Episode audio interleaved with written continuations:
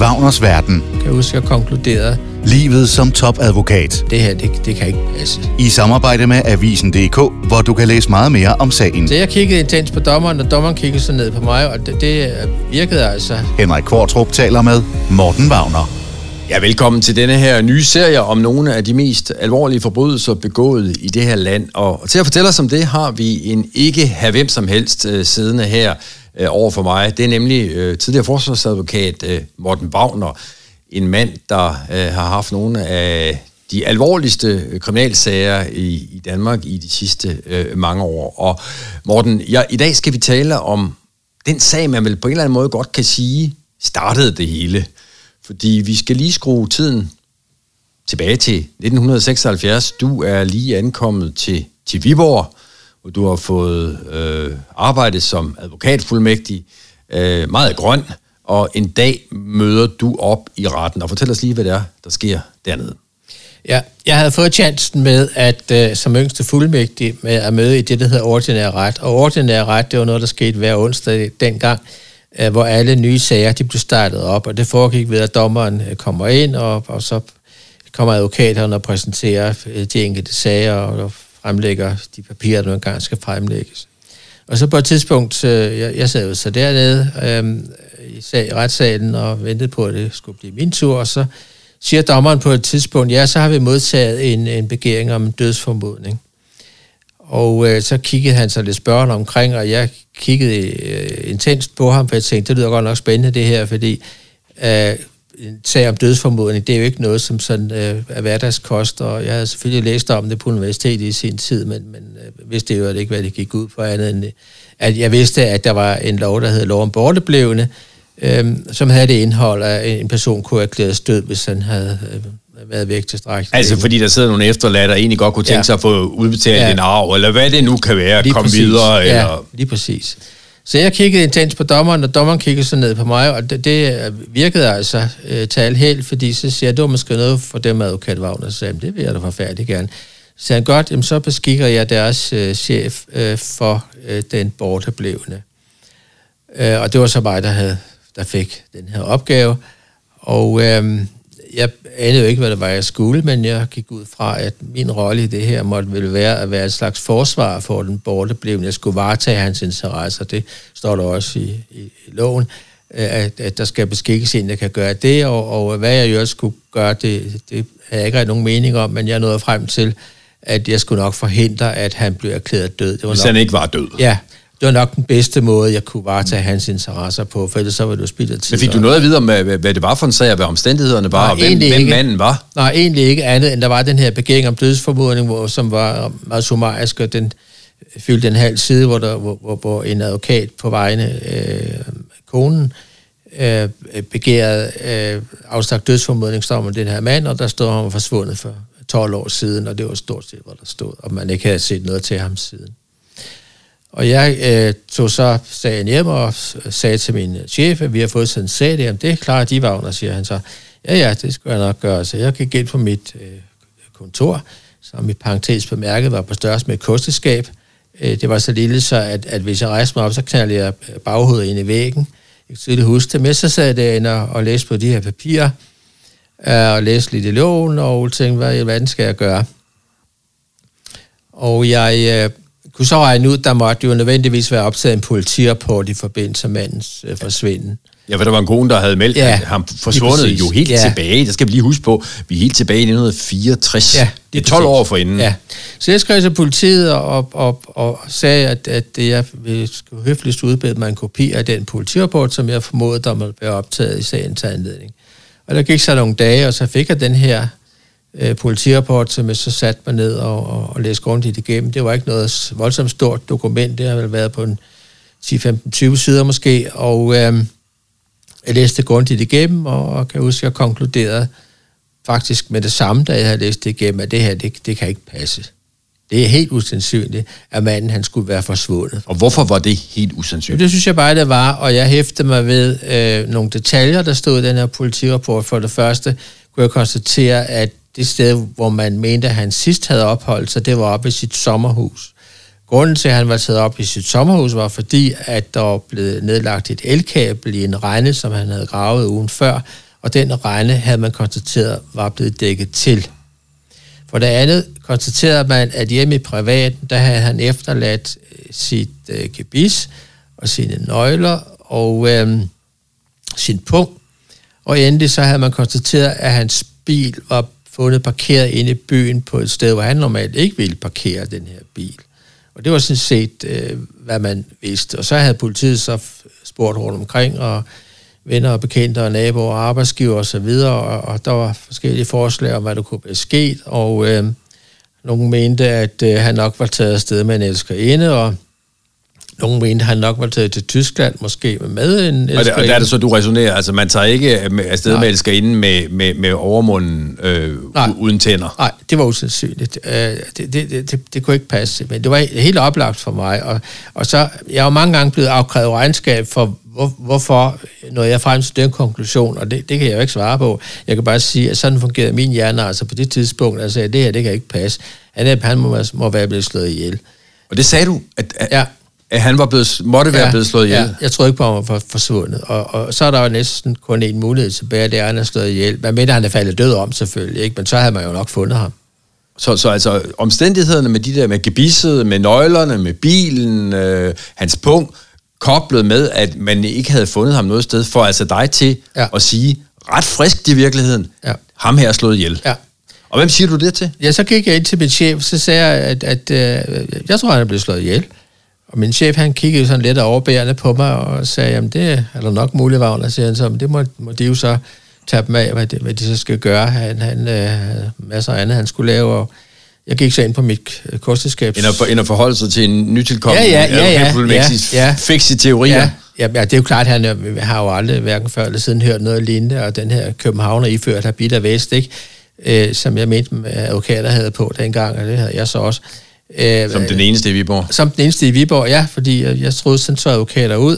Det var at være i Vester med advokater. Jeg, jeg har jo set dem i amerikanske film, ikke? Og de havde altid bidt af vest på, så tænkte jeg, det skal man nok have. Um, og jeg sad derinde i mit kosteskabs øh, store øh, kontor til, hvad, hvad gør jeg nu? Og øh, så nåede jeg frem til, at, at øh, jeg måtte jo nok skrive til politiet og rekvirere den her politirapport, som var optaget i sagens anledning. Og der bad jeg så om at få, og, og, og det fik jeg. Og, og der var jo altså de her detaljer i, som jeg tænkte, det, det, det kan ikke passe det her. Men hvad sagde politiet, da du øh, luftede teorien om, at manden var blevet slået ihjel? Jo, så sagde jeg, hvad skal jeg nu gøre, tænker jeg. Altså, han, han må, hvis, hvis, hvis han kan findes, så kan han findes oppe i det sommerhus. Han kunne for den tids skyld være i hvilket som helst sted på jorden, men jeg synes, det var nærliggende, at man kiggede der, for det var der, han havde været sidst. Så jeg kontaktede den her politimand, eller politiet, og sagde til ham, om de ikke kunne tænke sig til at gå op og grave deroppe. Og det kunne de ikke. Det havde de ikke lyst til. Det havde de ikke planer om at gøre. Så, så tænkte jeg, hvad i alverden gør jeg så? Og så sagde jeg, kan jeg huske, jeg sagde til ham, jamen, så går jeg sgu selv op og graver. Øh, jeg har nok ikke sagt sku, men så går jeg selv op og graver, og øh, jeg sad lidt og tænkte på, hvad, hvad jeg kunne ikke rigtig sådan iført habit af vest, rende rundt og grave op i det der sommerhus, ikke? Og politimanden sagde, det kan vi da ikke. Vi kan da ikke begynde at grave. Hvad vil folk ikke sige, hvis vi begynder at grave rundt i, i folks have? Så sagde, jamen, kan vi så ikke få hjemmeværende til at holde en øvelse deroppe? Altså, jeg, jeg mener, at hjemmeværende, de, de var gode til sådan noget med at finde ting, folk der er blevet væk og sådan noget.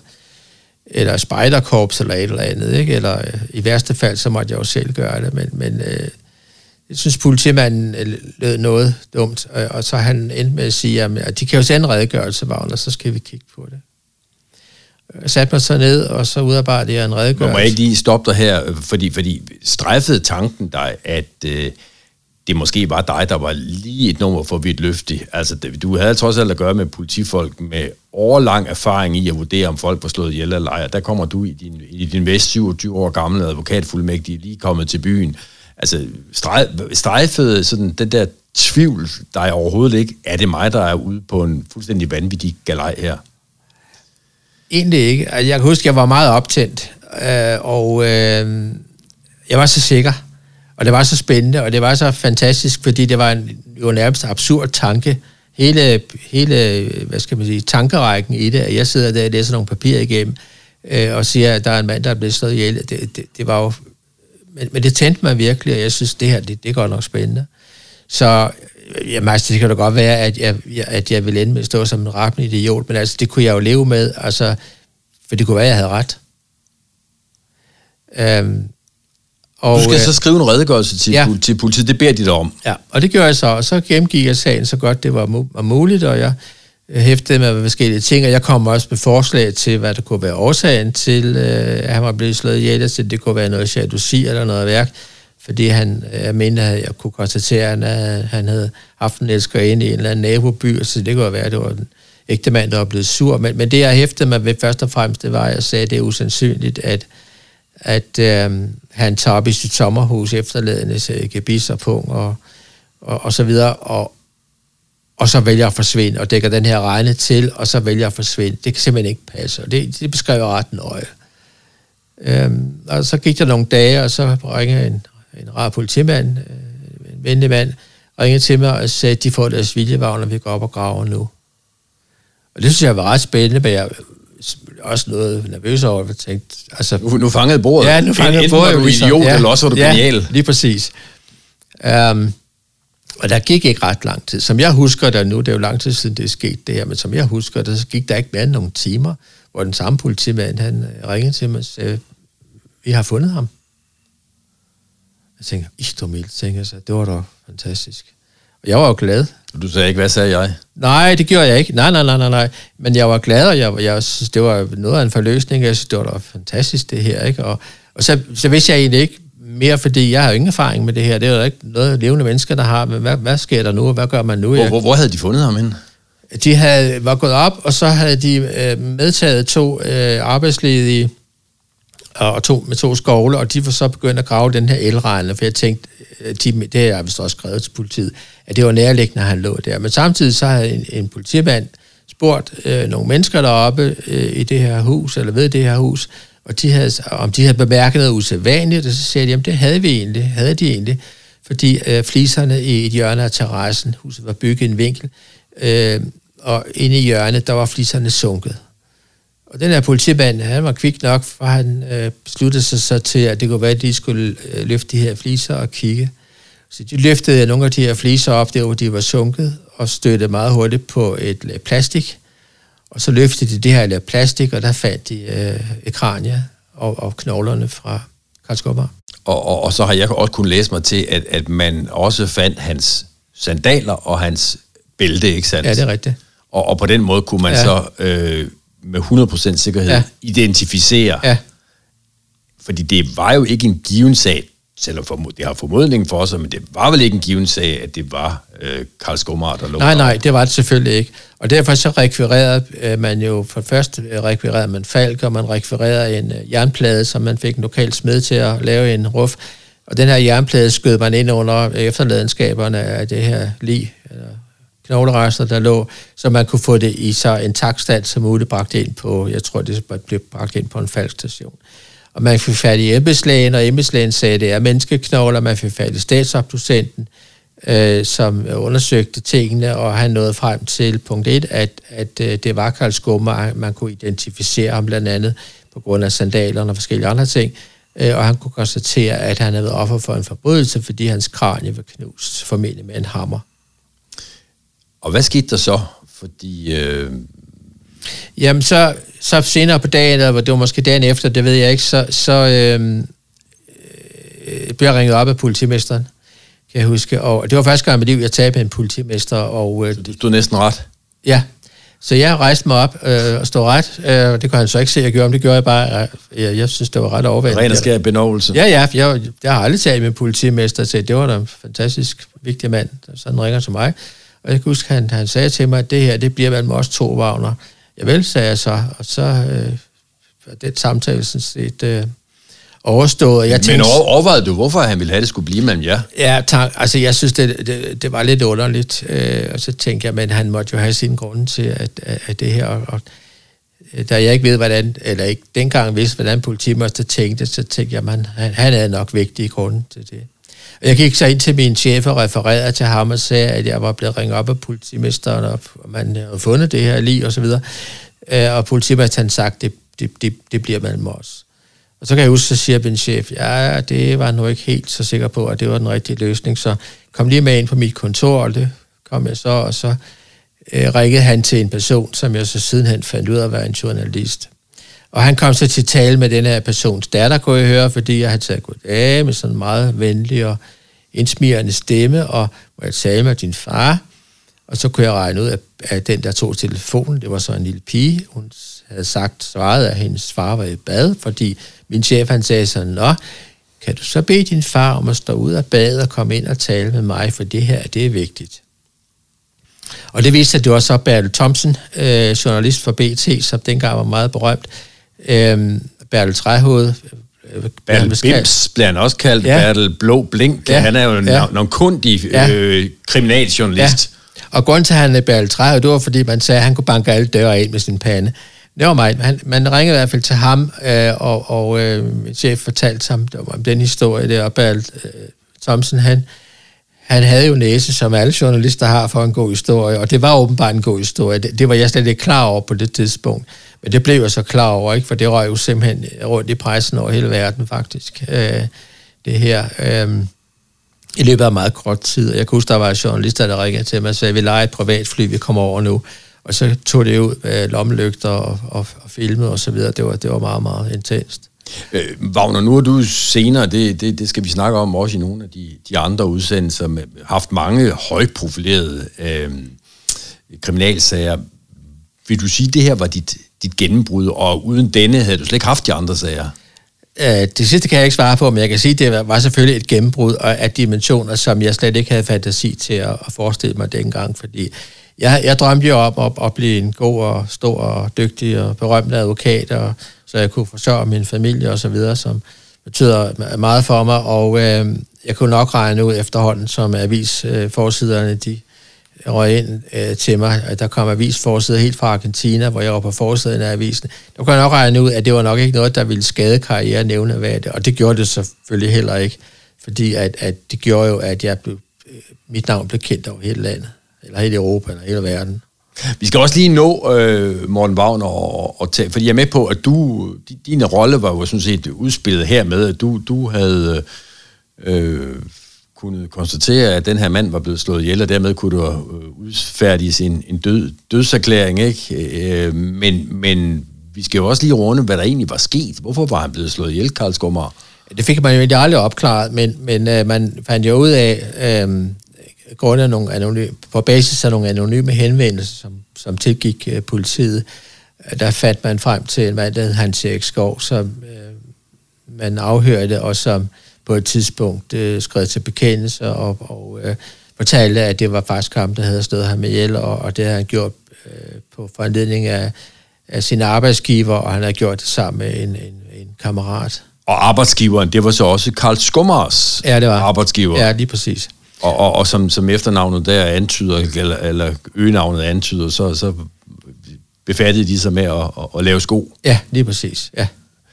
Øh, denne her sag, Wagner, hvad, hvad, hvad betyder den for dig? Altså, du, øh, det var din første, du var ganske ung, advokatfuldmægtig, den, den, den, den åbnede nogle døre for dig. Altså, du, du taler stadig, fornemmer jeg stadig om den med en, med en vis... veneration.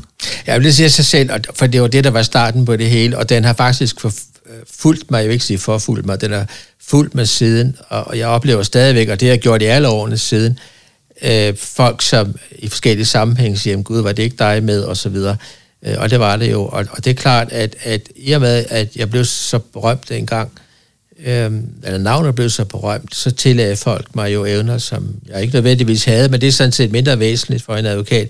Det vigtigste, det er jo, at folk tror, man kan. Og det var der rigtig mange mennesker, der troede. Så siden da, der har jeg jo haft alt det arbejde, jeg overhovedet kunne overkomme og mere til. Nu, nu får du lige det der spørgsmål, som man vist kalder kontrafaktiske. Hvordan ville din karriere have formet sig, hvis det ikke havde været for Karl Skovmand? Ja, det, det, det er der ikke nogen mennesker, der kender svaret på. Men man kan sige, at, at jeg er indrettet på den måde, at jeg er skeptisk over for alt, og jeg er meget analytisk indrettet. Og hvis jeg får forelagt øh, nogle, nogle faktorer eller et sagsforhold, så danner jeg min egen mening om det. Og øh, det kan godt være, at jeg ikke, måske ikke var den helt store jurist, men jeg er sindssygt god til at tænke mig om, øh, og det går stærkt. Øh, og og øh, den her, dette parret med, med, med min ihærdighed har, har nok gjort, at, at, øh, ja, at jeg har kunnet, om jeg så at sige, øh, ydet et positivt bidrag til temmelig mange sager gennem tiderne. Og, og de egenskaber, du beskriver der, det er jo nøgleegenskaber, når man skal virke som, som forsvarsadvokat. Og, og i den rolle, Morten Wagner, har du haft et hav af, af spektakulære sager. Det er nogle af dem, vi skal tale om i, i andre af, af denne her udsendelse, i andre udsendelser i denne her række af, af podcasts. I første omgang vil jeg sige tak, fordi du fortalte os om, om det, der startede det hele. Sagen om, om Karl Skovmand, der forsvandt i nitten fireogtres, hvor du så som ganske ung advokatfuldmægtig øh, konstaterer, at det kan simpelthen ikke passe, og ret fik du, fordi han var slået ihjel med en hammer i, i baghovedet, og lå der under fliserne oppe i sit, øh, i sit sommerhus. Det var det, der startede hele. Vi skal også høre om nogle af de andre sager, der skal vi gøre i, på et senere tidspunkt i den her udsendelsesrække. Nu vil jeg bare indskrænke mig til at sige tak, fordi du vil være med i dag, Morten Wagner, og jeg vil også gerne sige tak til lytterne, fordi I, I fulgte med. Mit navn er Henrik Qvortrup. Wagners Verden. Livet som topadvokat. I samarbejde med Avisen punktum dk, hvor du kan læse meget mere om sagen.